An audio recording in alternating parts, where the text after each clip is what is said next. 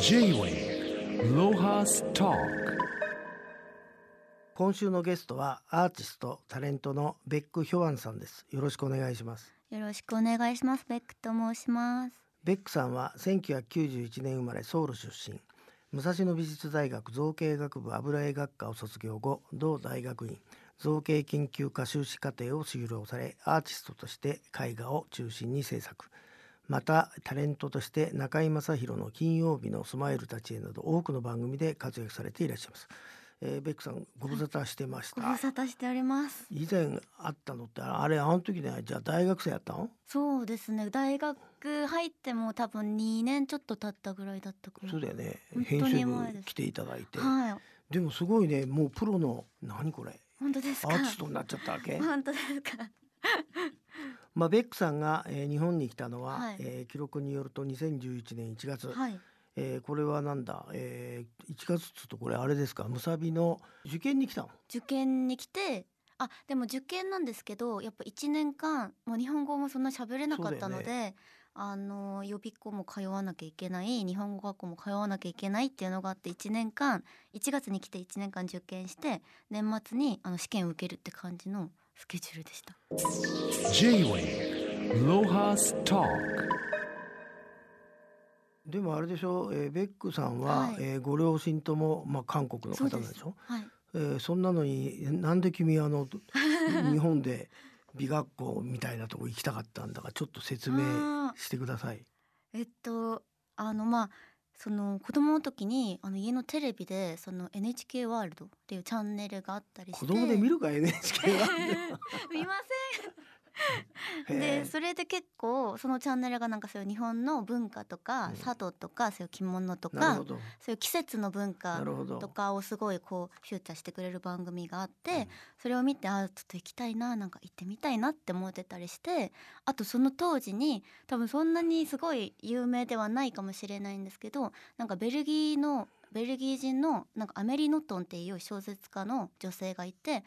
彼女の本がすごい好きであの子供の時からずっと読んでたんですけど多分彼女の一番最初の作品が「なんかアダムもイブもない」っていう小説があって彼女はまあ幼年期？お父さんがあのその外交官の仕事をしてて日本でずっと育てられたんですって。でその自分のその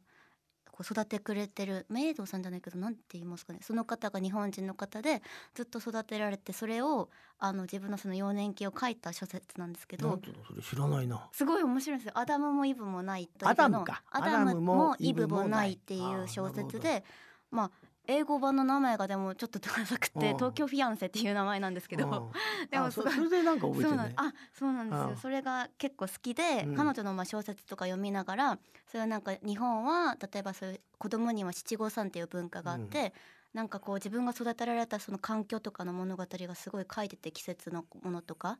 それがすごいなんかこうあ私もなんか経験してみたいなっていうのがすごくあっていつか行きたいっていうのが結構ありました。えーでも韓国だってそそういうのあんじゃないの？そういう習慣。って言われるんですけど、うんまあもちろんあると思うんですけど、うん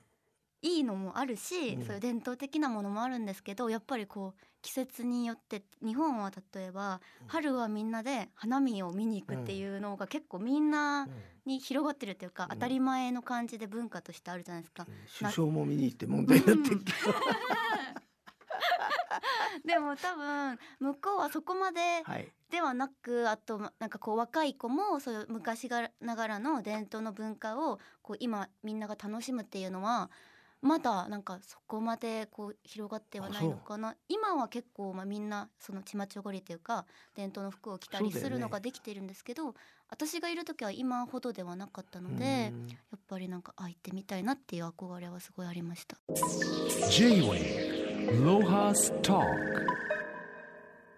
えーベックさんは大学在学中にファッション雑誌ジッパーの専属モデルとしてデビュー、はい。これは原宿でスカウトされて。そうですね。でもあれだよね。そんな日本に憧れてる子があのモデルなんていきなり言われて全然はいびっくりしました。なかったわけでしょ？え？って思って、うん。だって全然こんなお仕事ができるとも思ってなかったので、でも当時その日本来たばっかの時に通ってた日本語学校が青山にあったんですね。でそこに通うためにあの通学路がずっと原宿だったのであの行ったり来たりしたらあの声いただいてへでちょっと興味あったのであ興味あったっていうか韓国にいる時もジッパーがすごい人気で、うん。結構たまに見てたりした時があったんですね。でえー？ってなってちょちょっとでもまあそんな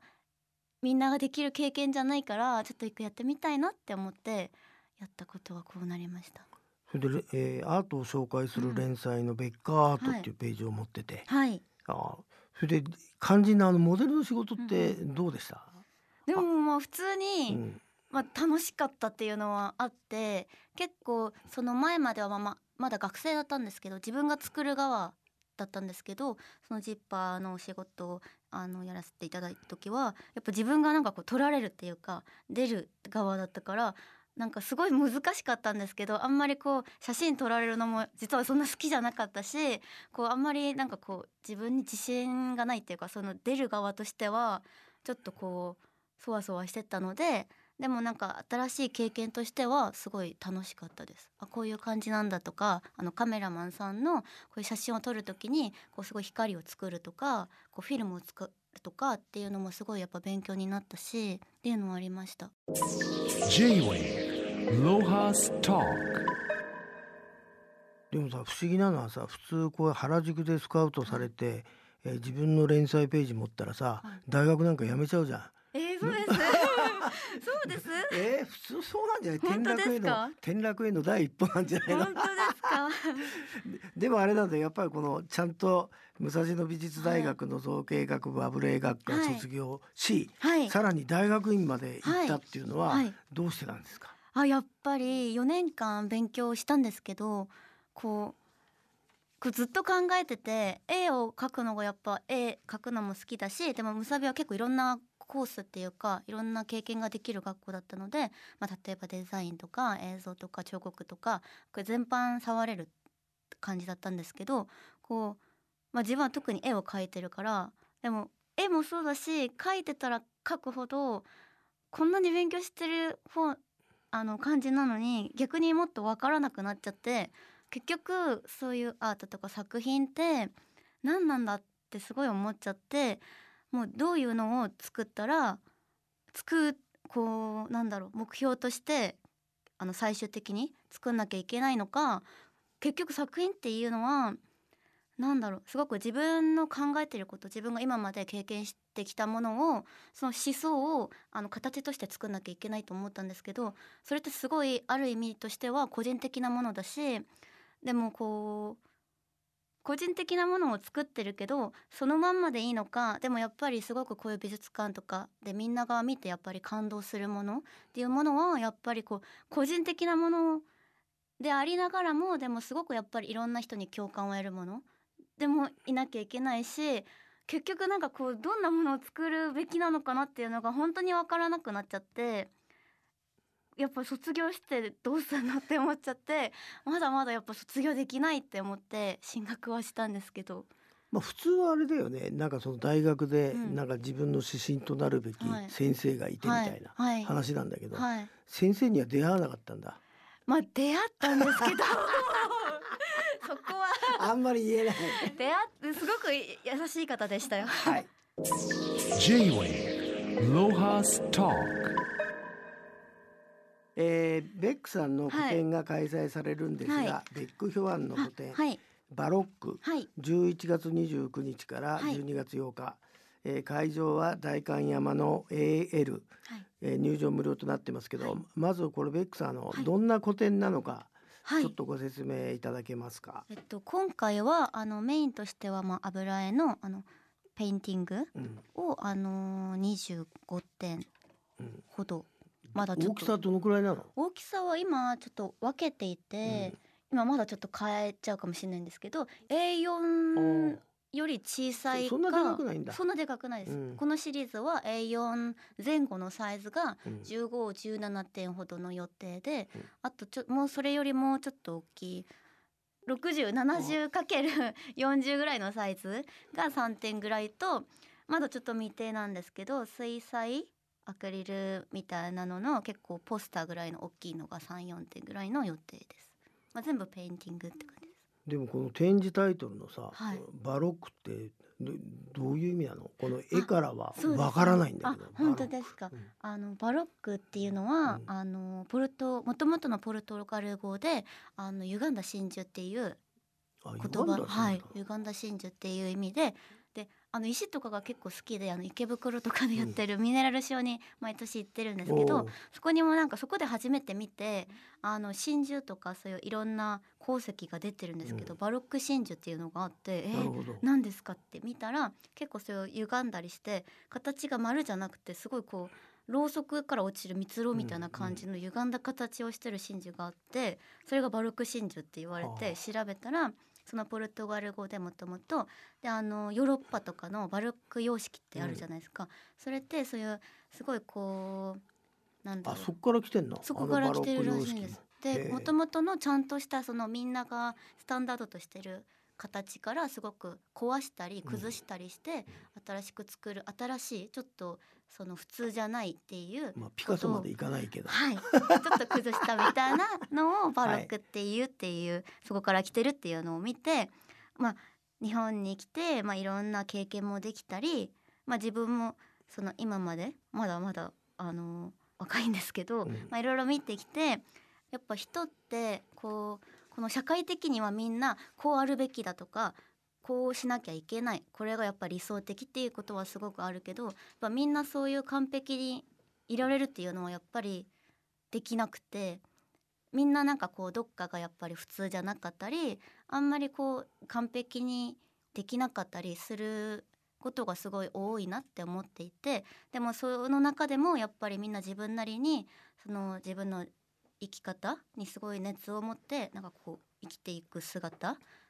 でそういう人間模様模様っていうのがやっぱりすごく引っかかったっていうか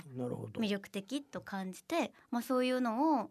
あの、まあ、絵として出せたらいいなって思って描いてるんですけどで結構こうもともとは2年前も1回初めて展示をしたんですけどその当時はやっぱり、まあ、人を描くのはやっぱ人に興味があるので好きででも前は本当に分かりやすいポートレートっていう感じで人の顔をバンバン描くって感じだったんですけどなんかやっぱこう絵ってそんなに説明が必要なのかな逆に説明がいらないっていうかもっとわからない方がいいのかなって思って今回は、まあ、バロックっていうテーマもそうだしちょっと歪んだ真珠っていう部分もあるしもうちょっとこれからはその絵の画面をちょっと自分なりに崩していきたいなって思っていてあの、まあ、ちょっとラジオだから見えないと思うんですけど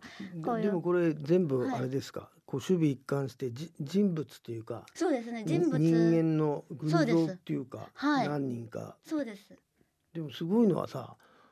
誰にも似てないっていうのはすごいね。本当ですか？見たことのないあ本当ですか？それはすごい嬉しいです。これはきっとだからニューヨークとかさ、はい。あっちでさ、はい。目利きの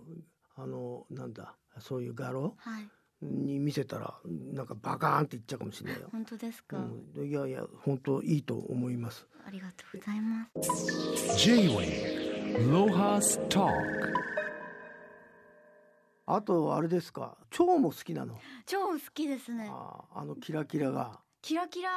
でも意外と結構集めてる今集めてるんですけど標本を標本集めてる。はいすい。ごい面白くてあのー北千住かな、うん。の方にパイネっていう標本屋さんがあって、あのちょっとまあネットのページしかなくて、うん。あんまり詳しい情報が全くなくてちょっと電話して「あのちょっとお店の方に、うん。あの行けるんだったらちょっとお邪魔したいんですけど」って言ったら「あなんかこの時間からこの時間をやってます」って言われて行ったら本当にそんなにすごく広いとこじゃないんですけど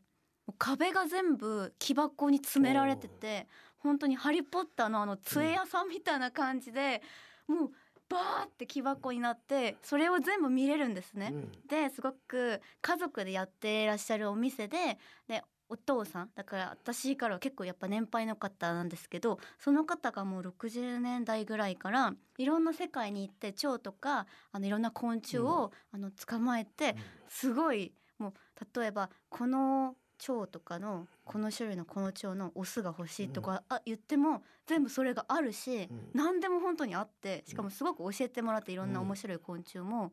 そこであのまあちょっと何回か行った時になんかこう絵を描いてるんですけどちょっとなんかこうおすすめの国とかってありますか？ってそのお父さんにちょっと質問したらあまあいろいろあるんですけど僕はまあ何回か、まあ、キルギスっていう国に行ってきたんですけどそこは本当に美しかったですよ。そこは絵を描くなら本当にいいと思いますよって言ってくださって1週間後にチケットを取って行ってきました。行ってきた。行ってきました。こ今回あれですか？そのキルギスの、えー行った、うん。えーえ絵っていうのはないんですか？今回の展覧会は。風景をあの風景だけ描くのはちょっとああんまりできなくてまだ、あれなんですけどでもやっぱ色味とーか、うん。あとこうまあ精神的に鍛えられました。結構こう書く前に今年個展をやろうっていうのは、うん。まあ、年始から結構こう自分の中で決めていたんですけどなんかその心構えじゃないけど本当に今回で何を書きたいのか、うん。なんかこうどういうのを作りたいのかっていうのがずっと書いてはいるけどはっきりなんかこう見えなくて、うん。多分、まあ、東京はすごく大好きなんですけど、まあ、何でもあるし本当に何が今回したいのかがなんか見えないって思ってすごい遠いところ何もないところに行きたいって思って、まあ、キルギスそういう面でも、まあ、ネットもあんまりできなかったりもう本当山奥だったんですね。で山で3日間寝てたりしてて本当に標高3800ぐらいのすごいねそれ。もうなんかそのぐらいの山しかなくて山牛馬しかない感じで人がいないって感じだったので蝶はいたの？蝶はいましたそれがすごい良かったですあ山牛馬蝶って感じでしたへえ。ななんなんていう蝶々なの？キルギス。えっと私がこう見に行きたかったのはアポロっていう蝶だったんですけどこうすごいモードな色が何色なの？白が背景であ結構大きいんですねこう大人の手のひらぐらいそんなのでかいのがいいでっかいんですよもう飛び方もだからすごく力強くてバタバタじゃん。バスズメだと思いました。あ。ー であの下の羽に赤い点がポンポンってあってそれが太陽みたいな。それって僕ガガみたいで嫌似なんだてるんけどですよ。そうなんですよ。嫌いな模様なんだけど。そうなんですよ。結構怖いですよ実際見ると。えー、こっからヒゲでも生えてんじゃないの？ひげ生えてるんですよ。そうでしょ？寒いから毛すごいついてるんですよ。そうだよね。やっぱ僕苦手なでもめちゃくちゃ強いんですよ。死なない。はあ。J-Wave Lohas Talk まあベックさんは日本に来て9年経って、はい。日本のいろんな文化に触れてますけども、ついになんか築地の味噌屋の新鮮に習ってあはい。自分で味噌まで作ってんですか？手前作ってます。今2年目かな？3年目かな。うんそれでどうしてんの？その味噌に漬物つけてんの？漬物はまだちょっとつけてないんですけど、はい。でもあの味噌を自分でつけるとうん。出来上がった時にあの上にたまり醤油ができるんですね、それにその出来上がったばっかりの時にあのマグロをつけて食べるのがすごい好きなのへえ。と、漬けみたいなもん美味しいです。漬けマグロ。なんか今日話しててはい。韓国の文化の話が全く出てこないんで不思議な子だなと思ったんですけどもえーとまあ今日は本当にどうも久しぶりだったんですが、どうもありがとうございました。ありが。とうございました、まあとにかくあの、えー展覧会、はい。えーバロックはい。あの期待してますんであよろしくりがとうごお願いしざいます。ぜます。ひ来てください。J-Wave Lohas Talk